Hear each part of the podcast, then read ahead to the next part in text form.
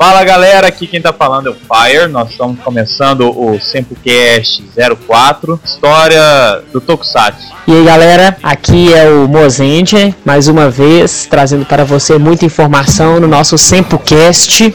Aqui é o Mamute, dá uns pitacos aí e fazer a galera rir um pouquinho. E hoje a gente está com um convidado mais do que especial, um cara que sabe tudo sobre o assunto. Por favor, senhor Ricardo, se presente. E aí, pessoal, sou, sou do Tokusatsu, né? Do site tokusatsu.com.br e tokubrasil.com. E a gente está aí com essa parceria com o pessoal do Sempu, que é uma parceria muito legal. A gente já teve ontem conversando, né? Fizemos um churrasco ontem, foi muito legal em Belo Horizonte para conhecer o pessoal. E estamos aí para dar um, um, um, pouquinho aí de, de informação para a galera, tentar passar para vocês o melhor que a gente puder aí. Valeu, obrigado pelo convite, galera. Muito obrigado. Isso aí, bem-vindo, cara. E lembrando Sim. que o Ricardo participou do nosso Sempre Rasco, vai ter fotos aí no site depois. Queremos só pedir desculpa, não convidamos a todos os fãs de Tokusatsu de Belo Horizonte, porque afinal de contas foi o Sempre Rasco piloto, né? A partir de agora, em julho, já temos um marcado, um de grande porte, aberto para todos os Tokus fãs de Belo Horizonte e do Brasil. É isso aí. Então vamos agora para nossa sessão Rider Kick. One, two, three. Rider Kick. Então, Mozart, nossa leitura de e-mail. Então vamos lá. Primeiro e-mail é do Pato. Então ele diz assim: ficou foda. Outro Rider Kick. Falaram que eu sou membro do Sempu. Poxa, é assim? Cadê o romantismo? Não vão nem levar para jantar? Tá Puts. bom. A partir desse momento você não faz parte de nenhum evento do Sempu. Se você aparecer na porta do Sempo lá no, no AF, você não será bem-vindo, tá? Continuando, Mozart. Então ele terminou de falar que cavalheirismo foi pro saco e ele diz que riu galáxias do Curupom rindo da piada do mamute. Esse, esse é o Ri Galáxias ficou muito gay, não ficou? Não, e eu não entendi ele falando que riu do Curupom rindo da piada do mamute. Mamute, eu acabei de crer que sua piada foi ruim. A única coisa que teve graça foi a, a risada do Curupom. Que é isso, velho? dedos, cara. Piada minha nunca é ruim isso é louco. então, o outro e-mail que a gente recebeu foi do Curupom, que foi o nosso convidado. Ele falou parabéns pelo trabalho. Foi um prazer participar dessa edição. O Sempocast a cada dia cresce tanto em qualidade como em tempo e rio. Outro e-mail foi do Lucas Rey, de Santos City, São Paulo. Disse, ele começou rindo. Falaram do meu Rider Kick. Legal, ficou muito bom mesmo. Parabéns, pessoal. Também não paro de rir do, do de ver o clipe do Show Me Your Lucas Rey já tá virando figurinha carimbada no Rider Kick do Sempre. Vai, tá virando tiete já, ó. ó é. Então, se ele me tatuar, cara, na barriga dele, aí eu vou lá na casa dele e dou um prêmio pra ele. Então, Valeu, Continua ouvindo o Samplecast, hein? Valeu, cara. Valeu, Lu. Próximo e-mail é do Bill Lima. Ele disse: Opa, Bill aqui, chefão do NAC BH. Curti o Samplecast de vocês. Tô curtindo o Shinkenger também. Continue mandando um bem aí. Abraço, galera. Valeu, Bill. Bill. Valeu, Bill. O outro já é também figurinha carimbada no Samplecast. Lord Silver. Bom, não vou mudar minha opinião. Samplecast sensacional de novo. Agora vai um Rider Kick. No caso, são dois. Aí ele conta o 1, 2, 3 Rider Kick. O primeiro vai para mim, que deveria ter escutado o Samplecast antes. Muito foda. O segundo vai pro Mamute. Na sessão Não Se Deprima, acho que deveria ter no mínimo duas piadas. Mas a do dedo foi foda. Parabéns, galera. Continuem assim. Ah, valeu. Pode deixar, Lorde. Nesse Não Se Deprima agora, serão duas piadas. Tá anotado sua sugestão. Mamute tá criando seus fãs, né, cara? Fã clube Mamute. É, ué. Uns falam que a piada é sem graça, outros já falam que a piada é legal, né? Ó.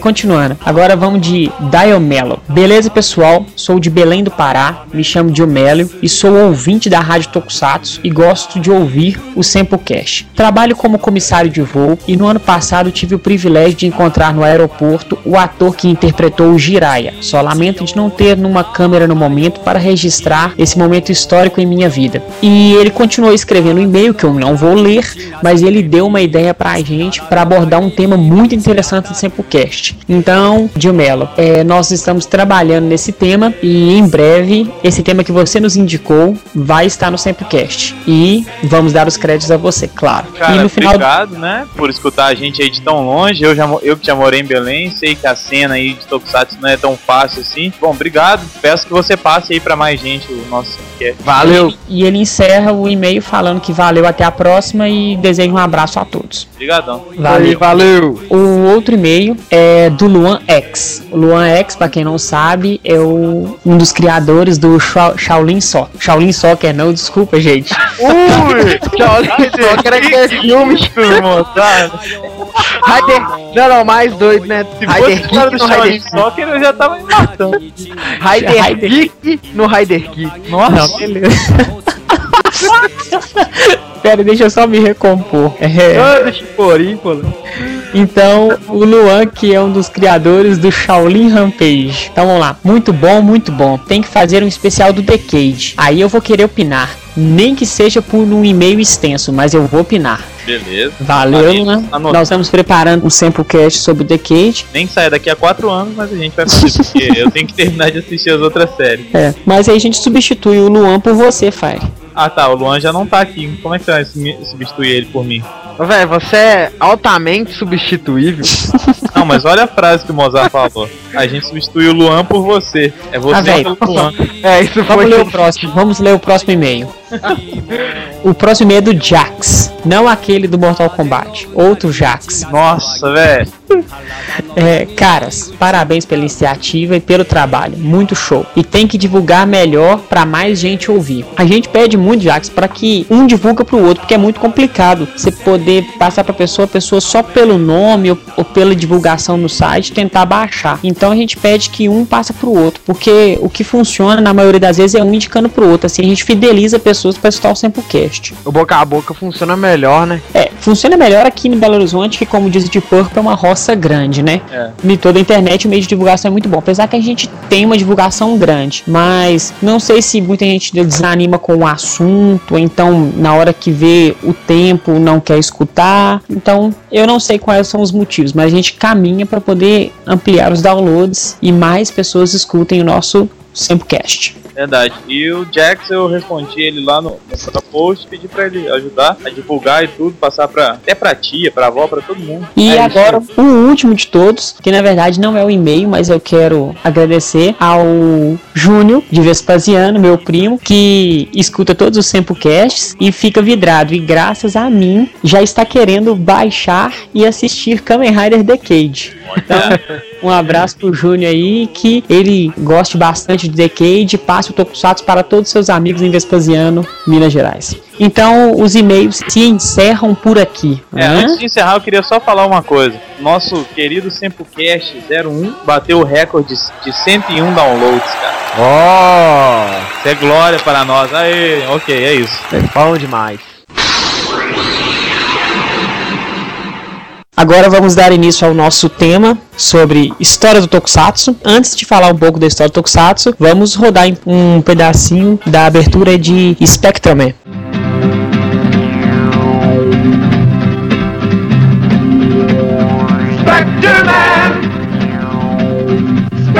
Man!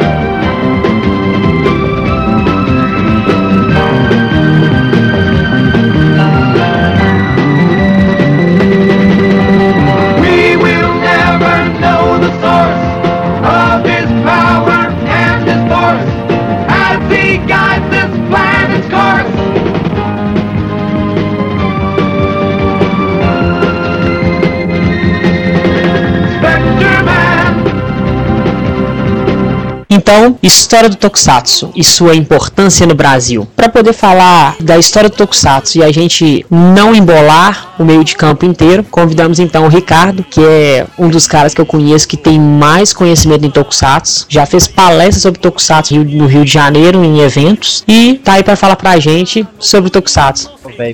Obrigado aí pelo falar que eu sou, eu sou aí uma pessoa que sabe, mas eu sou, eu conheço um pouquinho, né? Um pouquinho que dá pra gente saber as pesquisas. Foi muito legal ter feito essa palestra que eu fiz no ano passado sobre sobre Tokusatsu, um pouquinho da história, e a gente vai compartilhar um pouquinho hoje com o pessoal do Sempur, pessoal aí os ouvintes da galera do Sempur, um pouquinho dessa história aí. Pessoal, antes da gente começar, é interessante a gente frisar para todo mundo o, o que é o Tokusatsu, né? A palavra Tokusatsu, que a gente fala Tokusatsu, o pessoal não conhece. Então, Tokusatsu vem do termo Tokusu Koga Satsuei, tá? Que significa filme de efeitos especiais. E ao longo dos anos, o Tokusatsu se tornou uma definição para um dos gêneros de produções live action japonesas, né? Séries com atores reais, e que ganham vários tipos de categorias, definidos pelo herói que elas representam. Ô Ricardo, Sim. Eu tenho uma grande dúvida que é o seguinte: live action, a adaptação de um anime é, no Japão que é feito normalmente, é considerado tokusatsu? É sim, Mozart. É, pela própria palavra, pelo próprio significado do Tokusatsu, que seria filme de efeitos especiais, qualquer adaptação que é feita de um anime ou qualquer tipo de coisa que envolva um efeito especial, ele é considerado um Tokusatsu. E o Tokusatsu, é exatamente por isso, o Tokusatsu ele tem várias vertentes. É, ramificações, exatamente, várias ramificações. Então a gente tem aí o Super Sentai, que é uma ramificação, o Metal Hero, Kamen Rider, Ultraman. Geralmente quando se faz uma adaptação de anime, a gente coloca numa categoria chamada Other Heroes né, que a gente vai falar um pouquinho mais pra frente. Certo. Então, é, o Tokusatsu, como eu falei pra todo mundo, ele, ele ganhou várias categorias e, na- lá no Japão ela é dividida nas seguintes categorias: é Super Sentai, que são equipes ou super equipes, super equipes ou super esquadrões, né, que são equipes com cinco ou mais integrantes, cada um de uma cor e sempre é, liderados por integrantes vermelhos. Todos eles, todos os Super Sentais, o, o principal sempre é o vermelho. Nunca teve um É. caso de ter outro, outro líder que não fosse vermelho, né? Ou já teve algum caso? Não, ai- ainda não. O que a gente tem é, é- são personagens secundários que levam a vermelho a desenvolver a história, mas para dar os comandos, para poder pra- é, ser a referência, é- até hoje que eu tenho conhecimento, é sempre o vermelho. No Jaka, o Big One ele aparece no meio da série. Depois ele se torna meio que um líder, não? É, o, o- ele, ele aparece no meio da série e realmente ele acaba conduzindo um pouco, isso é verdade. Mas mesmo assim, os comandos e tudo, igual o Ricardo falou, ainda caem pro vermelho, não tem jeito. E pra quem, pro pessoal que não sabe, os centais que foram exibidos aqui foi Gogol 5, Ora. Flashman, Changeman e Maskman. Os, Isso. o resto, infelizmente, é adaptação de Power Ranger. A gente já cai aí no, no- numa coisa que eu lanço pra vocês aí até a pergunta, é, é Power Ranger é Tokusatsu ou não? Eu acho que Power Ranger é um tokusatsu norte-americano.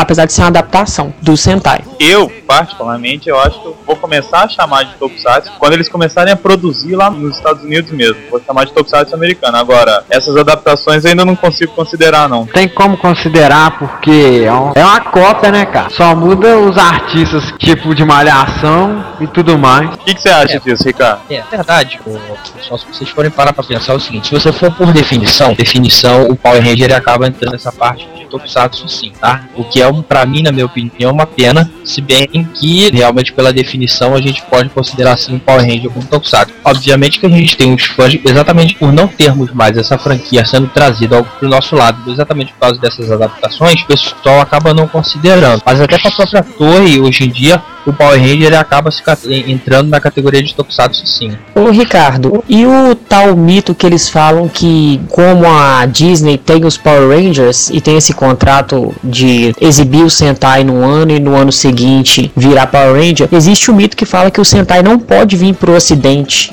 Isso confere? Pois é, é o Mozart, realmente isso acontece. Eu uma vez eu li numa, numa entrevista na internet que isso não é verdade. É, o que acontece é o seguinte, o Power Ranger ele vem pra cá pro Brasil porque o licenciamento dele sai mais barato, entendeu? É muito mais caro você ir até o Japão buscar esse seriado do que você pegar uma pessoa que já tá tendo a- o licenciamento aqui.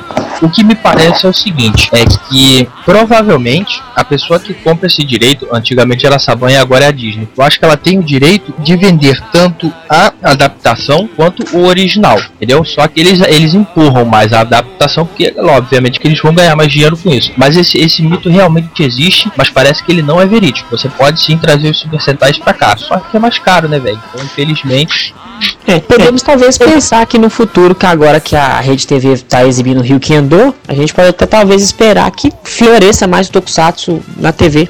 É, se Deus quiser, tudo indica que embaixo dos DVDs de Jast em Jiraiya, pode ser que de repente aí alguma, alguma reviravolta, se Deus queira, né? É, de repente com essa vinda aí dos DVDs, dos boxes, da- das caixas e tudo, talvez realmente a gente tenha uma, uma volta mesmo. Vamos passar para uma vertente que é o Metal Hero. Metal Hero são é, heróis de visual metálico, portados de veículos futuristas e espada laser, né? Eles foram iniciados em 1982 com Gaban e é, dentro do engraçado disso tudo é o seguinte, dentro dessa vertente do Metal Hero a gente ainda tem outras subdivisões, né? Que é os Policy Heroes, né? Que são Gaban, Charivan e Scheider. Foi uma trilogia, né? Passou no Brasil. Isso. Passou. Nós, é, nós temos as School Heroes, iniciadas com Spectre em 1990, e a gente tem os que eles chamam de. É, me fugiu a palavra. É, Independente. defi- é, pois é, é que entra mais ou menos aí no, no- na parte de Jaspion, o, o Metal, Silva. ele é Pio, exatamente. É uma outra vertente que eu esqueci agora, fugiu, mas de repente- Individual Hero. Falando em Metal Hero, eu tô, eu tô pensando aqui agora, cara, com esse negócio de, né, é, Metal Hero, serem policiais e tal. Será que o Robocop, ele é um, inspirado nos Metal Heroes? Pare pra É, pensar é. nisso aqui agora. Ricardo, seria Kaiketsu? Não, não, chega a ser Kaiketsu não, cara. Eu, eu vou, eu, se, eu, se eu não conseguir lembrar aqui, eu fico devendo pra vocês e depois falo. É, respondendo a pergunta do Mamute, na verdade, o Robocop ele inspirou Giban. Giban, ele é quase todo, a, a fisionomia do Giban, ele é totalmente é, é, feito em cima do Robocop, entendeu, Mamute? É, Quer Aham. dizer, o Robocop ele não teve nada a ver com Tokusatsu, mas o Giban, que é um Tokusatsu, ele foi mais ou menos que adaptado em cima do Robocop. É igual em Jasper, você tem o Satan Ghost, que foi adaptado em cima do, Do Darth, Darth Vader. É, E- o- Então sim. Sem falar que a espada do Jason parece um sabre de luz, né? Dos Jedi. Mas isso aí eu não sei se é uma referência direta. E isso lembra muito a brincadeira que é feita no TokuCast 01, que fala que se você já comprou o box do, velho, do velhinho verde que treinou o menino com a espada brilhante, que compra o DVD do mesmo velhinho que treinou o mesmo carinha errado com a espada de luz. Aquela brincadeira lembra muito e faz ter essa ligação com Star Wars. Passar para a próxima vertente, os Kamen Riders, que particularmente é uma das franquias que eu mais gosto. É, o, o Kamen Rider, é, a definição de Kamen Rider é a seguinte, é o Kamen Rider quer dizer motoqueiro mascarado, que são personagens mutantes em forma de insetos que antigamente eram louva-a-Deus e hoje em dia são besouros, né? Eram gafanhotos E também. Na verdade era só gafanhoto. Louva a Deus foi a dublagem brasileira que inventou o Louva a Deus, né? É verdade, desculpem, desculpem essa Rider fique limpo, porque isso é uma coisa horrorosa. Não, mas isso pode ser contado como parte dos Kamen Riders porque a gente na época só tinha o dublado. Então, É, ué. É bom que o pessoal fica sabendo. relembra aí. Continua aí, Ricardo.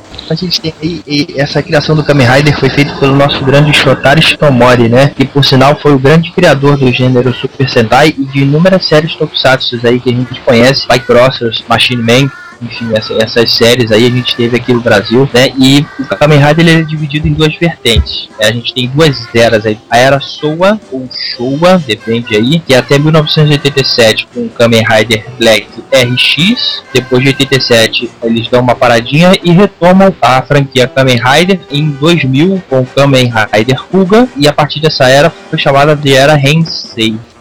Duas- destacar esse ano também, porque esse ano tem o Kamen Rider Decade, que é um Kamen Rider de comemoração dos 10 anos da era Heisei. Então, quem não assistiu ainda, consegue ter a presença de Kuga, Agito, Ryuk, Faz, Blade, Hibiki, Kabuto, Denho, Kiva e o Decade. Estamos falando de era, show, era, Heisei, mas pro povo que não conhece, eu vou só explicar que eu acho que é interessante todo mundo saber. O período Showa é o período que começa no ano de 20, no ano 26, 1926 e dura até 1989. Na verdade, Showa significa período iluminado de paz. E a era Showa é o período onde o imperador Hirohito governou o país. E a era Heisei começa no, no final de 89 e início de 90, que é a era a partir da morte do imperador Hirohito e começa o reinado de seu filho Akihito. que sucedeu o trono. Então, na verdade, o nome era Show e era Heisei não tem a ver com Tokusatsu, tem a ver com a cultura japonesa dos imperadores.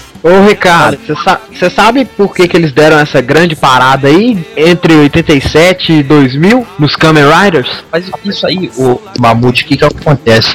É, às vezes, você. Isso também acontece com a próxima franquia que a gente vai falar, que é a franquia Ultraman, tá? É, às vezes o seriado dele acaba um pouco desgastando, entendeu? Então você repete a fórmula, repete, repete, repete, e isso acaba atrapalhando, né? Você acaba perdendo força. E o que, que eles fazem? Geralmente eles dão um tempo. Isso aconteceu com o Ultraman e com os Kamen Riders também. Tanto que de 87 até 2000, a gente só teve alguns especiais pra televisão, alguns filmes pra televisão, que eu posso até depois pegar pra você e ver quais são. Eu sei Mas- que eu sei que teve o Kamen Rider ZX, o ZO e o The First The Next. É, existe, realmente existiram algum, alguns especiais que passaram na televisão durante o seriado mesmo Kamen Rider, ele só voltou a ser exibido a partir de 2000 com Kuga e foi também foi uma troca, porque antes é, é, antes eram os, eles eram os gafanhotos, né? E a partir daí eles começam a usar um pouco mais, eles começam a fazer uma transição do gafanhoto pro besouro, tem essas coisas assim que é o formato do, do Kamen Rider atual que a gente tem aí. É mais ou menos por aí. Eles deram um tempinho para não gastar essa franquia e retornaram com força total, tanto que é sucesso até hoje.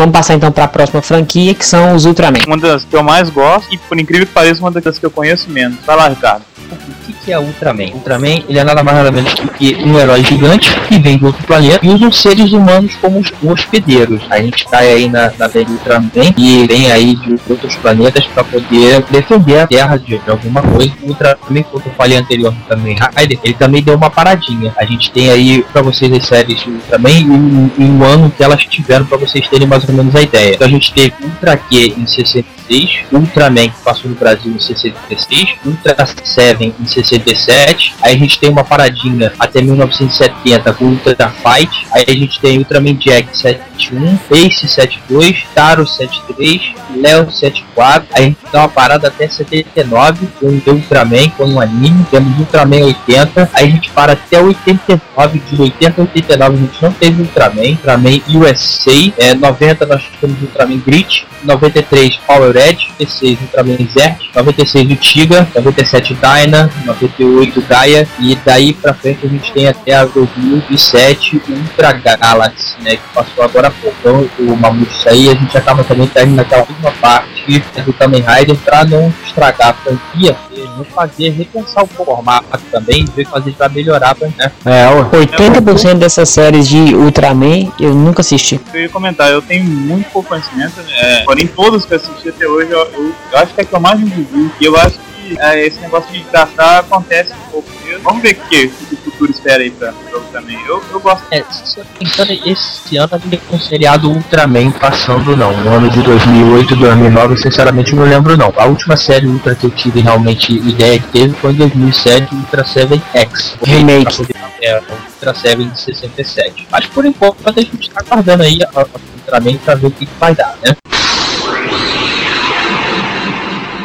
Próxima vertente, que é bem parecida com os Ultras, os Kyodai Heroes. Os das Heroes é, são heróis gigantes, tá? Eles são diferentes do Ultraman, porque o Ultraman ele, ele tem duas formas. Ele tem a forma humana e tem a forma gigante dele, que é quando ele entra pra lutar contra os monstros, né? O Ultraman. O Kyodai não. O Kyodai já é uma série apenas de heróis gigantes. O exemplo que a gente tem disso aí, e que passou no Brasil, foi o seguinte. É, Vingadores do Espaço, Robô Gigante e o Spectraman. Só que o Spectraman ele tem a forma dele humana também, né? Então eu acho que ele sai um pouquinho disso aí. Ele É, poderia eu, eu ia comentar isso agora, que o Spectrum tem a forma humana também. Que, esse Kyodai vem do nome daquele dos Changeman, que fazia os monstros crescer, é o mesmo, a mesma palavra? Não, não. O outro é Kyodai. Kyodai. Esse é Kyodai é. O outro é Kyodai com G. Ah, tá. O próximo que a gente tem então são os Kaijus, que são os monstros gigantes. Né? São séries que apresentam monstros gigantes como protagonistas. Que aí a gente tem como, como exemplo clássico aqui no Brasil o Godzilla. Godzilla, exatamente. O Godzilla, ele é o herói clássico do Kaiju, né? E o gênero do Kaiju é, não é só ele não. A gente tem a Motra, que é uma borboleta gigante. A gente tem uma tartaruga também grande. Então os Kaijus são heróis monstros. É, a próxima vertente que a gente tem vertente de Henshin, que seria mais ou menos o Henshin e o que a gente chama aqui de Other Heroes, né? Que são heróis que não se encaixam na, na, nas filosofias anteriores. O que, que, quer dizer o Henshin? Henshin é transformação, né? Hoje nós temos inúmeros animes e mangás que ganham suas versões live action, né? Que acaba ganhando exatamente isso. Foi aquilo que a gente comentou antes da adaptação do, do anime. Então ele, ele vai para essa vertente do, do Henshin Heroes. E Sailor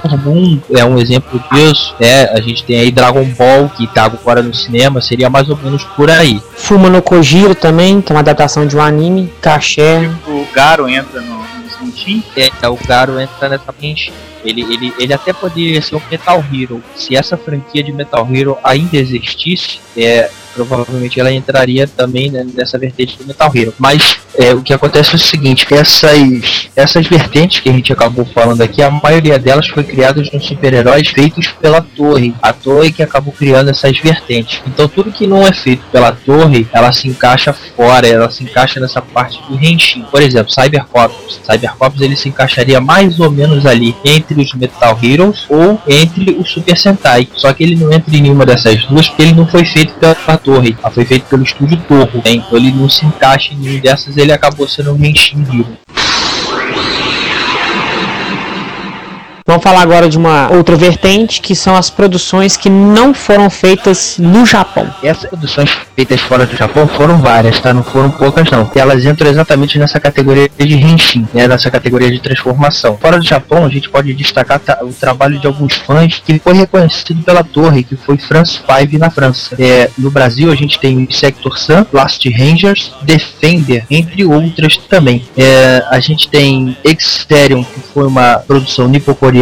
Nós temos Sport Ranger, foi feito na, na Tailândia. Hanuman, foi feito na Itália. Vector Man, na Coreia do Sul. Só te cortando, Ricardo, o Ramo não foi feito na Tailândia, não? Na, na Tailândia, não foi isso que eu falei? Não, você falou Itália. Ah, perdão, perdão. É na Tailândia. É, e temos Galaxy Knight que foi feito na Coreia do Norte, velho, entre muitos outros. Então, quer dizer, o Tokusatsu ele tá aí pelo mundo agora. Só que é, né, eles não entram, eles entram mais ou menos na categoria do Power Ranger, que seria na Henshin Heróis de Transformação. Lembrando também que o, anteriormente o Ricardo, você mesmo Ricardo colocou a enquete lá se Power Rangers se encaixa em Tokusatsu e falou que não e o Fire mesmo disse que não encaixava porque era uma adaptação. Então essas outras séries podem se considerar Tokusatsu porque elas não são adaptações. Na verdade, quer dizer, não são uma cópia descarada que nem Power Rangers é. É verdade. É, e pegando um gancho nisso aí que vocês estão falando sobre as produções fora do Japão, tem o. Você tava falando de Dragon Ball, você lembra, Ricardo? Tem um Dragon Ball que o, pe- o pessoal tá achando que esse filme do Dragon Ball que vai sair agora é o primeiro, mas ele não é o primeiro, não. Teve um filme do Dragon Ball que foi gravado em 1989 nas Filipinas e em Taiwan. É um filme muito trash, cara. Quando o Goku ainda tinha rabinho e tudo mais. Inclusive a sala do Senpai até exibe ele, que eu consegui arrumar esse filme. Quero assistir isso aí depois, tem que dar um jeito No, isso É muito é trash, cara. relíquia. É relíquia. E é só de gente. É livezão mesmo. Vai- Essa eu quero assistir. Essa aí o Sempu vai me arranjar pra eu assistir. Vamos sim, pode deixar que quando você vier aqui em julho já vai ter um DVD único- gravado pra você. A única coisa ruim é que o filme tá, tá dublado em inglês e com legenda em português. É mó engraçado essa falando, Hey Monkey Boy! O nome do Goku é Monkey Boy.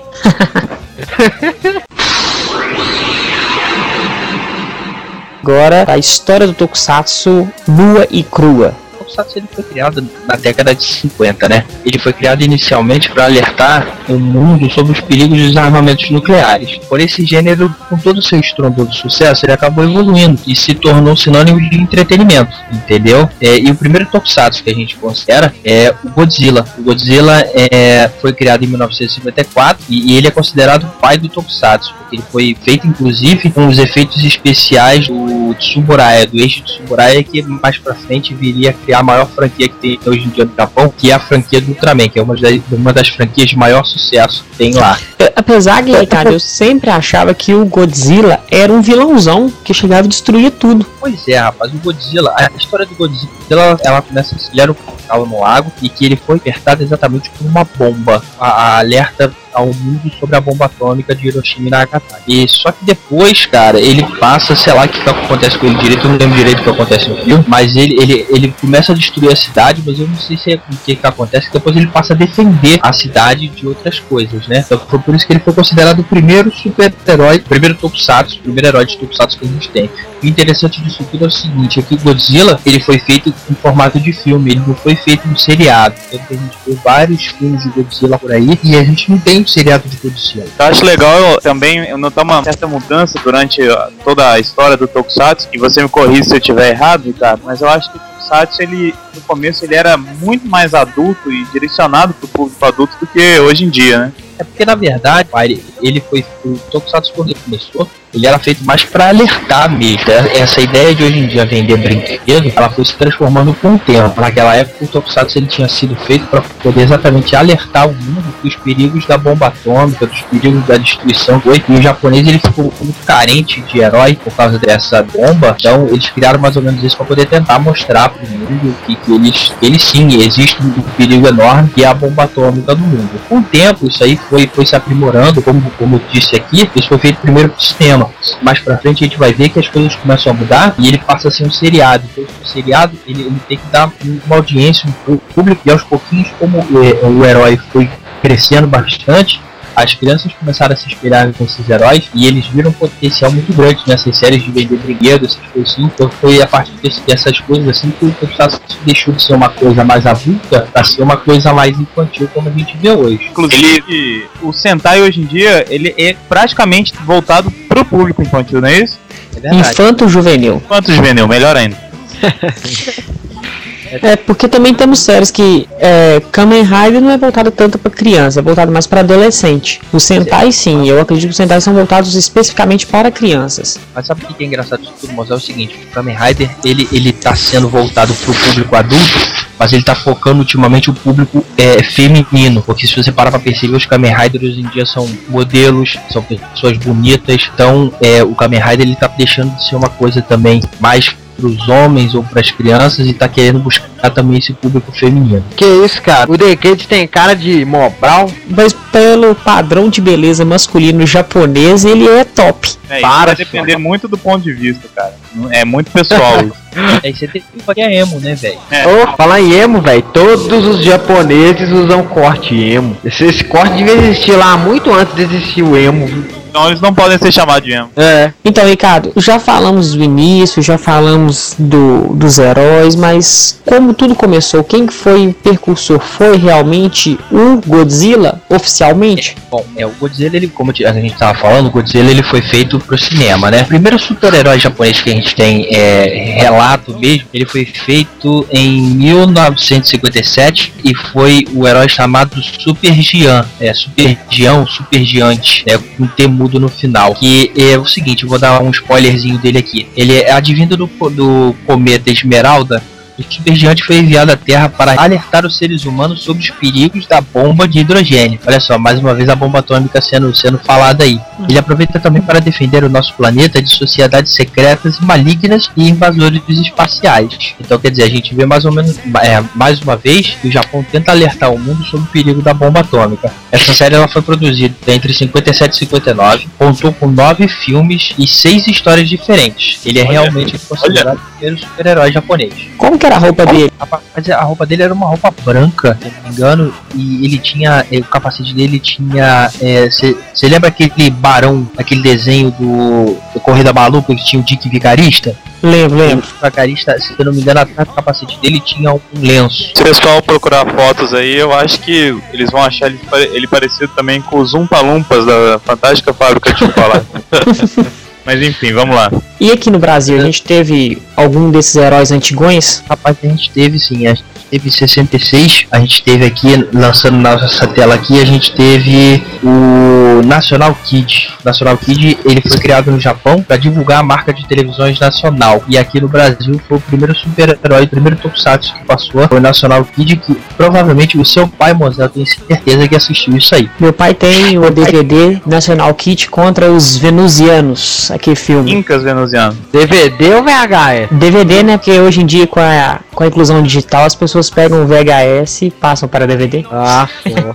Não é porque eu achei que ele tinha VHS, por- porque ele podia ter gravado da televisão, ele era Não, fazer isso. O, Haya, o Ultraman Hayata ele tem em VHS. Ele tem 4 VHS. Certo, continuando. É, bom, além de National Kid, a gente tem o Ultraman Hayata também, que passou em 66, é, 1966 no Japão. Aqui chegou um pouquinho depois, né, na, na TV Tupi. Mas aí a gente teve também, nessa lista de heróis antigos, a gente teve Ultra Q, passou aqui, é, Ultra Seven, Robô Gigante, Vingadores do Espaço, Príncipe Dinossauro. Quer dizer, a gente teve muita coisa antiga passando aqui, mas na década de 60 e 70. Esse Ultra Q, eu não lembro dele, ele passou aqui realmente? a Ultra Q passou, foi o super-herói que passou aqui. É, primeiro o Ultraman, na verdade, foi o Ultra Q, antes Ultramenzão, que a gente conhece aqui. E o Ultra Q ele chegou a passar na, na rede Tupi. Ah, tá. Então, Que nem então. era nascido ainda.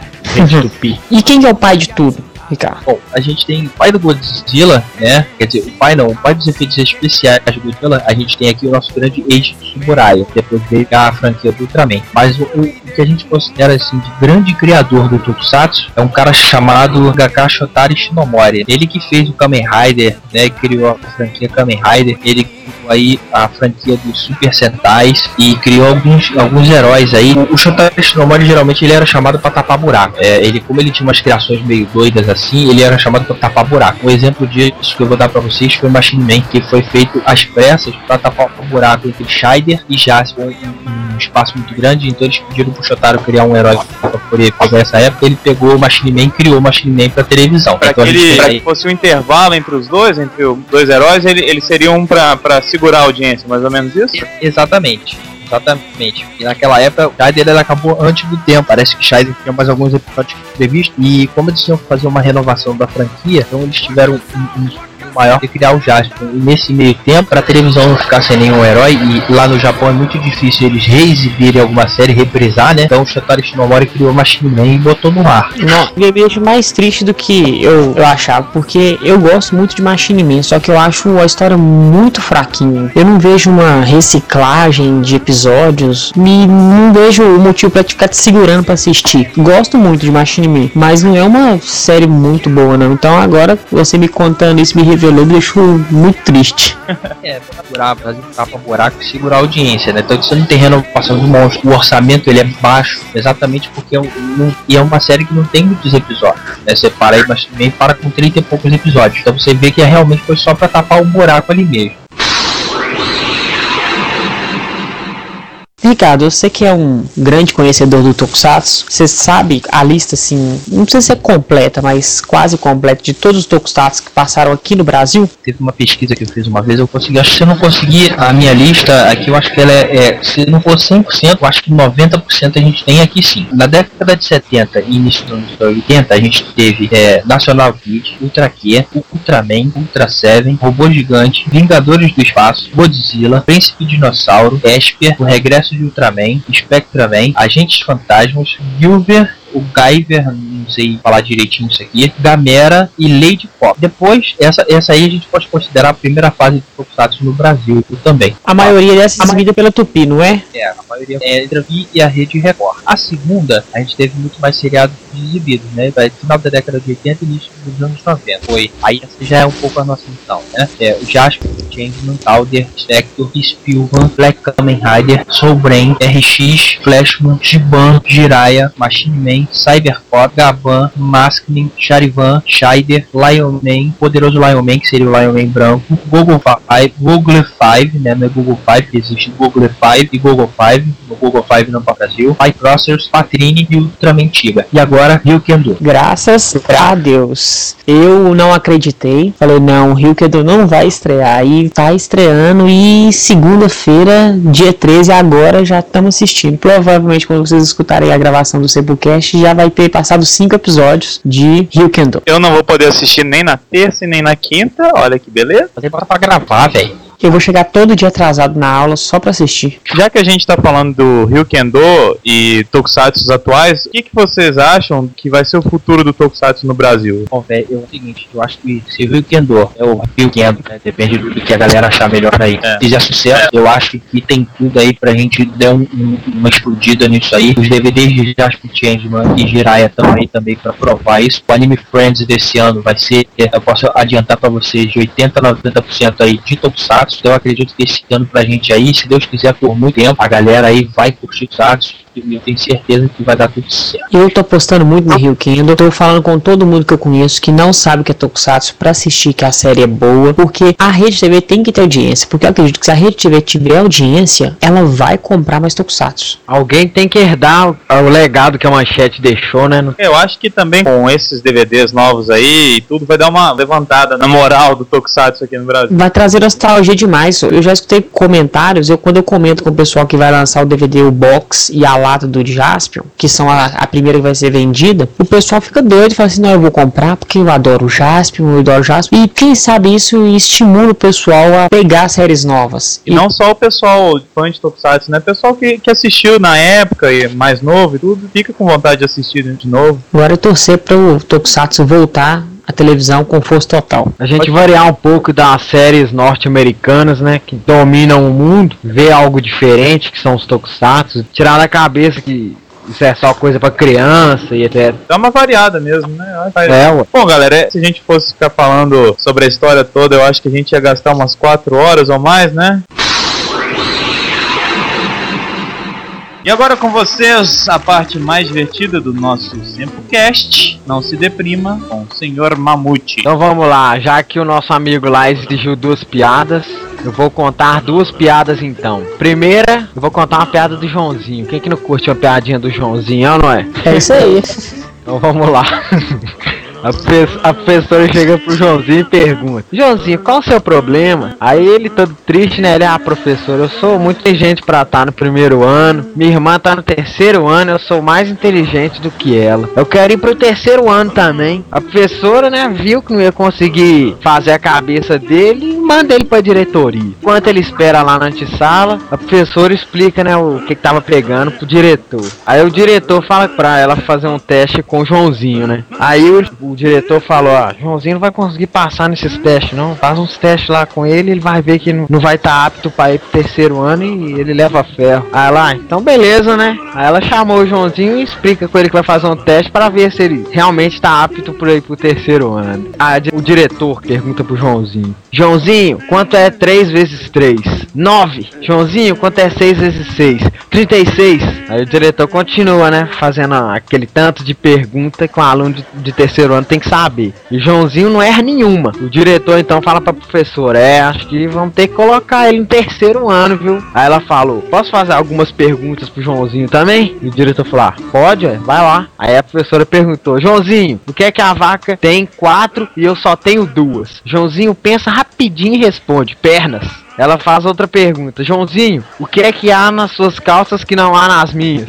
O diretor regala os olhos, né? Mas ele não tem tempo de interromper e o Joãozinho responde. Bolsos, mais uma. Joãozinho, que na mulher entra na frente e no homem só pode entrar atrás. Estupefato com os questionamentos, o diretor prende a respiração. A letra M, responde o garoto. A professora continua a arguição. Onde é que a mulher tem cabelo mais enrolado? Na África, responde Joãozinho de primeira. Joãozinho, por que que entra duro e sai mole pingando? O diretor vai ficando apavorado, né? E o Joãozinho responde: O macarrão na panela. E a professora não para. Joãozinho, o que é que começa com B, tem C no meio, termina com A e, é, e para ser usado é preciso abrir as pernas. O diretor fica paralisado. E Joãozinho responde: A bicicleta. E a professora insiste: Joãozinho, qual o monossílabo tônico que começa com a letra C, termina com a letra U e que às vezes está sujo e outras vezes está limpo? O diretor começa a soar frio. Mas o Joãozinho responde: É o céu, professora. A professora não desiste. Joãozinho, o que é que começa com C? Tem só duas letras, um buraco no meio e eu já dei pra várias pessoas. O diretor quase desmaia. Joãozinho firme. CD, professora. Ali. Aí não mais. Deixa eu terminar. Aí não mais. Só um minuto. Aí, aí, né, não mais se aguentando, o diretor interrompe, respira e aliviado diz pra professora: Põe esse moleque como diretor dessa escola, eu, porque eu mesmo já tinha errado todas. É, é, é. Bom, e agora, pedido do Lord Silver, eu vou contar mais uma piadinha. Essa é especialmente pra ele, hein? O cara chegou no bar e gritou: Me vê uma pinga aí! O balconista encheu o copo e advertiu: Aqui todo mundo que toma pinga joga um pouco no chão e oferece pro santo. Aí o freguês fez uma banana, né, com o braço e falou: Ah, pro santo eu dou uma banana. No mesmo instante, o braço dele endureceu e não mexia mais não, ficou durinho daquele mesmo jeito. O que que aconteceu? Gritou o cara, né, todo na rua, porque o braço dele ficou duro. Aí o barman falou com ele, ó, o senhor ofendeu o santo ele te castigou, ué. Mas como é a primeira vez que você vem no bar, eu vou resolver isso. Aí ele chamou todos os fregueses e pediu pra todo mundo rezar junto. Aí o braço do cara que ficou duro foi voltando ao normal aos poucos. Aí, nesse, nesse meio tempo, o velhinho viu tudo e ficou de olho regalado vendo aquela história, né? Aí esse mesmo velhinho chegou no balconista e pediu uma pinga, né? Tomou tudo num gole só. Aí o balconista perguntou, e santo? E o velhinho abaixou as calças e tirou o pra fora, né? Aqui pro santo! Aí o mic dele endureceu na hora, né? Aí o velhinho tirou o 3 oitão e gritou: Se alguém rezar aqui, leva bala!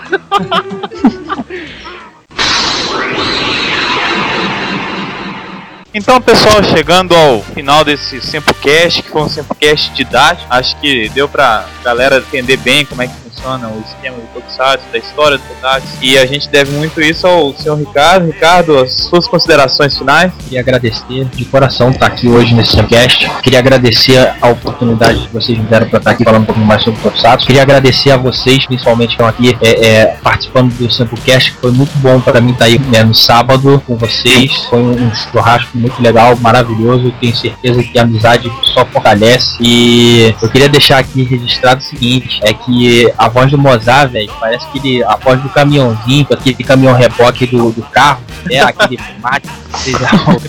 Inclusive, eu achava que o Mozart tinha dublado ele, velho. Eu sou famoso, é porque eu não revelei quais são as meus, minhas outras profissões, não. Na edição a gente vai colocar uma vozinha do, do, do cara. Isso aí realmente merece. Eita, nós! Ê, lasqueira! Tratou o bicho tão burro!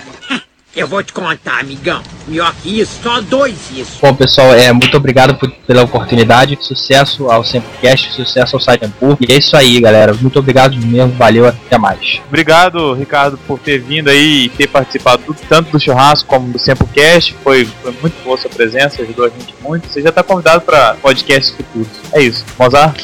É, quero agradecer a presença mais uma vez do Ricardo, entendeu? Que ajudou a gente bastante. Sem ele, eu acho que a gente ia se perder muito no assunto. Também quero agradecer por ele ter vindo no nosso churrasco, ter se deslocado do Rio de Janeiro para vir a Minas Gerais para o churrasco. Também quero avisar a todos que esse Sempocast didático, como o Fire diz, vai ser mais para poder levar aqueles que já conhecem Tokusatsu a verdadeira história e para quem sabe pessoas que não conhecem conhecerem agora e criarem gosto, porque o Tokusatsu é muito bom e eu sou apaixonado por Toku e vou continuar sendo até quando eu for velho pra caralho. Mamute? Ah, Eu quero agradecer a todo mundo que tá ouvindo. Quero pedir pro pessoal ajudar a gente a divulgar. Tem o pessoal comentando, agradecendo, pedindo pra colocar isso, corrigindo aquilo. Tá muito legal a participação do pessoal e a gente quer que só aumenta. Que você fala pro seu amigo que pega aquele busão lotado todo dia pra ir pro serviço, baixa o Sempocast, manda ele no MP3 e vai ouvindo o Sempocast, o TokuCast, entendeu? A galera divulgar aí nosso Sempocast que ajuda muito também. Quem tiver gostando? E eu quero também, só dando um adendo que eu esqueci, a rádio, o pessoal continuar escutando a rádio, que só tá crescendo. O Ricardo cuida muito bem da rádio, colocando músicas e conforme for, o mais breve possível, vamos ter locução ao vivo também. Além do Nipocast, TokuCast e Sempocast. Botar também toma conta lá da rádio, mas eu queria lançar um- um- uma campanha aqui, que vocês disseram no primeiro Semplecast que vocês tinham um jornalzinho na Maguia Veraz, então eu tô lançando a campanha aqui, volta volta na Maguederaço. É, eu queria que esse jornalzinho voltasse a circular aí em Belo Horizonte, viu? Cara, esse é um sonho. Vamos ver o que, que acontece. O pessoal não deu valor na época. Vamos ver, né? Não, Mamute. Ah, é. Engraçado, cara. O Namagaderaço surgiu como uma brincadeira mesmo, velho. A gente até ia colocar o nome do, do jornalzinho de Giodai, só que a gente lembrou que tinha a revista Giodai. Então eu falei assim, não, vamos colocar o nome de Giodai, não. Qual que é o, o outro monstro que a gente pode lembrar que é legal? Namagaderaço, vai ele mesmo. Mozart desenterrou o Namagaderaço. Ah, vamos ver, quem sabe. A gente não tem planos de voltar com o Namagaderaço pra agora, não. Mas futuramente, quando a Mas gente se- estiver dominando o mundo, quem Se a sabe. campanha do Ricardo der certo, né? É, ué. Vamos lançar essa campanha aí, volta na Maguederaço. Então é isso aí. Muito obrigado, pessoal. Continuem com a gente. Valeu, gente. Beijo. Alô!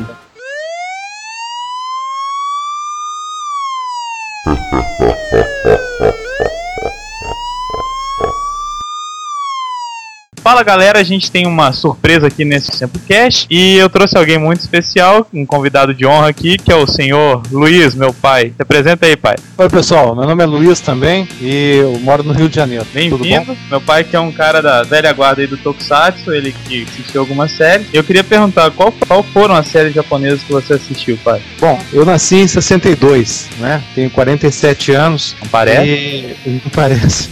Mas, é, obrigado, eu sou muito bonzinho.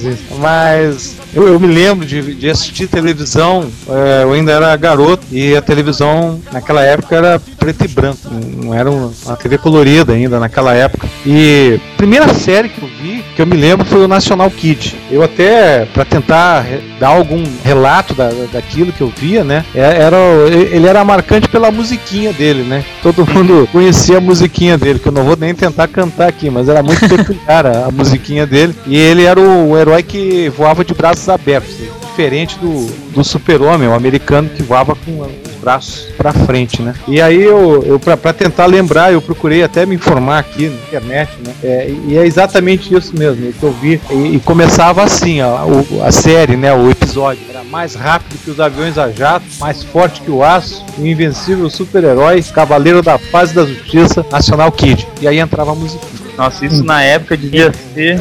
É, era. E eu era guri, eu ficava tentando imaginar como é que aquele cara voava, né? Luiz, você tinha quantos anos quando você assistiu o National Kid? Olha, eu devia ter ali, são as lembranças que eu tenho ali, eu devia ter uns 4 anos. Né? Nossa. Pelo menos uns 4 anos. Eu devia assistir aquilo. televisão não era, um, não era uma Na diversão Tupi? na Tupi. Não existia ainda eh, essas, essas grandes redes de hoje, como estão organizadas, né? Mas não era também o divertimento nosso permanente. Como é hoje. Naquela época a gente brincava mais na rua. Então a televisão era um evento que de vez em quando a gente assistia. E, e as outras, os outros eh, que eu me lembro, pouco depois, que eram um, pouco mais modernos do que o National Kid, era o Ultraman e o Ultra Seven. A primeiro o Ultraman e depois o Ultra Seven. Esses, esses foram os três que eu me lembro. E que eu tenho mais lembrança, que me identificava mais como um herói, que, que me prendia mais atenção, era o Ultraman. E depois o Ultra Seven eu já via que era uma, uma tentativa talvez de continuação ou de cópia ou tentativa de continuar com a fórmula né, do, do seriado. A gente tem, tem Ultraman, a família Ultraman, ela vai até os dias de hoje. Ela tem herói aí pra mais de 30 anos. Então podemos dizer que a sua preferida era o Ultraman. O que, que chamava atenção na série? Na série, que eu achava muito estranho, pô, como é que o, o, o herói, que era o daquela patrulha lá que tinha lá, que combatia aqueles monstros, né? Ah. Como é que aquele homem, aquele rapaz, ele conseguia ficar daquele tamanho? né?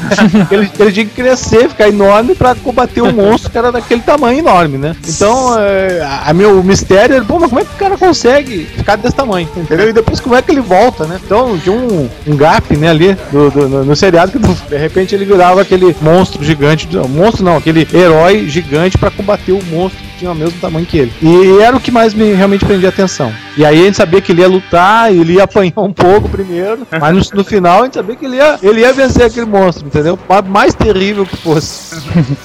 Mas, ô Luiz, é, você lembra de outras séries, por exemplo, como Robô Gigante, Príncipe Dinossauro, Spectroman? Essas séries eu lembro muito vagamente. Eu já não. Como é que eu vou te dizer? É, elas já não. É, elas não, fiz- não faziam mais parte do- desse meu dia a dia, entendeu? Até para que vocês entendam um pouquinho, a infância da, da minha geração, ela não ficou tão presa dentro de casa. A gente tinha mais possibilidade de brincar na rua, de jogar bola, de. Enfim, outras brincadeiras, né? Que a gente tinha. O nosso horário escolar não era tão tomado como é hoje, né? Então a gente ia pra escola em algum período, né? Ou pela manhã ou pela tarde, e no, no outro período a gente brincava, a gente jogava bola, andava de bicicleta, tinha mais essa interação na rua, né? O que, o que hoje se faz pela internet, com a- as redes de, de relacionamento, enfim, de tudo, a gente fazia isso pessoalmente. A internet é uma coisa que não, a gente nem sonhava que existiria ainda, né? Eu lembro que um pouco que eu vivi dessa época, claro que foi bem depois, né? Mas assim, a gente os, os episódios e saía na rua pra imitar os episódios, né? Ah, não, isso sim. No meu caso, que era o do Ultraman, as brincadeiras eram imitando as lutas do Ultraman, entendeu? Aquela mão cruzada, né? Assim, na- um na frente do outro lançando raio, né? É, era, fazia uma mão perpendicular à outra, né? Uma na vertical e a outra eu na horizontal, cruzava e dali saiu o raio. Então a gente brincava muitas vezes imitando o Ultraman. um pouco mais evoluído, eu acredito que a minha geração, que a gente já teve mais privilégio, que a gente já tinha brinquedos. Então eu tinha a máscara e a espadinha dos Changeman e ficava brincando com os meus amiguinhos com a espadinha e a máscara do Changeman. E eu ficava feliz porque quando eu ganhei, eu ganhei a do Change Dragon e todo mundo ganhava do, do Griffon ou do Pegasus. Então eu sempre falava que eu já era o líder. É, eu conheci um cara que vocês conhecem que era fanático do Changeman, né? Esse Em outros podcasts eu posso contar aquela história da televisão. pode. Essa é só no futuro. Ô Luiz, Luiz Pai, Pois não. Deixa eu te perguntar, naquela época aqueles efeitos especiais deveriam ser uma maravilha, né? É, a criatividade de quem fazia esses efeitos especiais, ela era muito mais exigida no, no aspecto manufatura, né? Eu também assisti muito e, e adorava, e ainda hoje procuro, né? Não sei se vocês também devem conhecer os Thunderbirds. Aham. Os Thunderbirds Os são bonequinhos. aqueles bonecos que são movidos com, com linhas, como marionetes. É, hoje, graças à internet, enfim, outros, outros meios, gente consegue os bastidores, né? E como eles eram feitos. Então, para você ver que a, a criatividade das pessoas, e, e- eu diria que assim, com uma extrema vontade de fazer aquilo por amor a levar diversão, entretenimento, isso tinha que colocar a pessoa em movimento, o corpo, a mente toda para funcionar, para fazer viver aqueles personagens, né? É muito interessante. Muito similar a isso também são os filmes do Star Wars da década de 70. Você vê que é um, é um efeito especial bem precário, só que até hoje faz sucesso e é reconhecido. São cults, né? Então, Putz, é a melhor palavra pra dizer. é, isso aí é, é incrível. Inclusive, a minha profissão, talvez uma das coisas que tenha me ajudado, assim, era o dos Thunderbirds, no caso, né? Ah. Era querer ser piloto, né? Então aquilo ali também é uma coisa que sempre me remete àquele. E eu conheço colegas também que foram pilotos porque é, eram fanáticos pelos Thunderbirds também, né? Então, não exatamente que tenha sido tudo isso que os levou, mas foram coisas que influenciaram na minha geração. Ajudou. Certo, pai. Sobre os heróis atuais, o que você acha dos heróis atuais? Olha só, os heróis atuais, aí um pouco distante da linha da qual é, vocês atuam nisso aí, é, tem de todo tipo, né? Você vê, por exemplo, o Batman, que é um dos meus heróis preferidos, né? Ele passou por várias versões, um, um ou outro tentou fazer uma coisa mais hilária, outro mais descontraído e tal, tal. Pra mim, o personagem é um herói sinistro, né? É com uma, uma dor interior muito forte, né? e isso talvez o último e penúltimo tenham conseguido é, perto disso. Apesar de que eu vejo que o excesso de tecnologia empregada pelo herói, que acompanha os tempos, esse excesso de tecnologia é um pouco que ofusque, na realidade, o herói. Então, não vejo que a tecnologia, o excesso de parafernálias vai elevar o herói. Pelo contrário. Mas eu vejo que tem heróis e mais heróis e mais heróis que tentam traduzir de alguma forma os nossos sonhos, né? Nosso sonho de, de querer alguma coisa, de querer vencer os, os problemas do dia a dia. Então, eles fazem com que a gente viva junto com ele aquela aventura dentro de uma sala, por exemplo, de um cinema, onde a gente entra numa catarse ali, né? E, e viva naqueles momentos ali. É, é muito interessante. Bom, pra finalizar, eu queria fazer uma pergunta pessoal. O que você acha de ter criado um filho, um cara barbado, pra assistir série de bonequinho japonês? Olha, eu, eu acho legal que a gente tem esses gostos, essas coisas. A gente não pode perder aquele sentimento que a gente cultivou lá na infância. A gente não é infantil o tempo todo, mas a gente não abandona a infância e as lembranças da gente. Gente. São elas que ajudam a gente a caminhar na vida. E a questão do corpo envelhecer é uma coisa, mas o espírito, eu procurar sempre manter o nosso espírito jovem, aberto a novas ideias, aberto à busca do futuro, né? E um dia vocês também vão ser pais, vão olhar para aquela criança e vão entender perfeitamente o que, que ela quer, quando ela brinca, quando ela fala sozinha, quando ela tá ali com aquele carrinho criando um, um, um mundo, um império ali daquela coisa sonhando. E vocês vão, é, claro, logicamente vocês vão entender isso perfeitamente. Legal o trabalho de vocês aí, eu faço votos que vocês consigam é, muito sucesso nessa aventura dos super-heróis de vocês e fico muito feliz que vocês estejam felizes também por estar fazendo isso aí. Não. Obrigadão. Valeu, Luiz. Essa foi quase uma injeção de ânimo. Pra todos nós, né? É, se existir alguém desmotivado, então fala assim, ah, vou parar com isso, ah, isso é coisa de criança, eu já tô muito velho pra ficar mexendo com um herói japonês. Então foi mais que uma injeção de ânimo. Foi pra gente prestar atenção e saber que temos que continuar nesse caminho mesmo. Se a gente gosta, É isso aí. Eu, eu quero parabenizar o seu Luiz porque a gente tem amigos, às vezes até mais novos que a gente, que são um bando disso que a gente faz. Aí chega o. é, ué. Aí chega você aí, dá essa injeção de ânimo na gente, uma pessoa já madura. Muito obrigado. Obrigado a vocês. É isso aí, brigadão, pai. Você já tá convidado para os próximos aí no futuro. Mas eu, é, antes de despedir, eu, eu queria deixar o seguinte: o, o- pro Lu- eu chamo o, meu filho Luiz de Luizinho. A vida toda eu vou chamar ele de Luizinho. É pra- a vida toda ele vai ser o meu Luizinho, entendeu? É, Tá mas não, certo. é que não adianta ele ficar puxando meu saco aí que eu não vou aumentar a mesada, não. Fica tranquilo. Droga, galera, cancela a entrevista. é isso aí, galera. Vamos encerrar por aqui. Espero que vocês tenham gostado. Muito obrigado. valeu, galera. Obrigado, Valeu. Luiz. Falou, Valeu. gente. Valeu.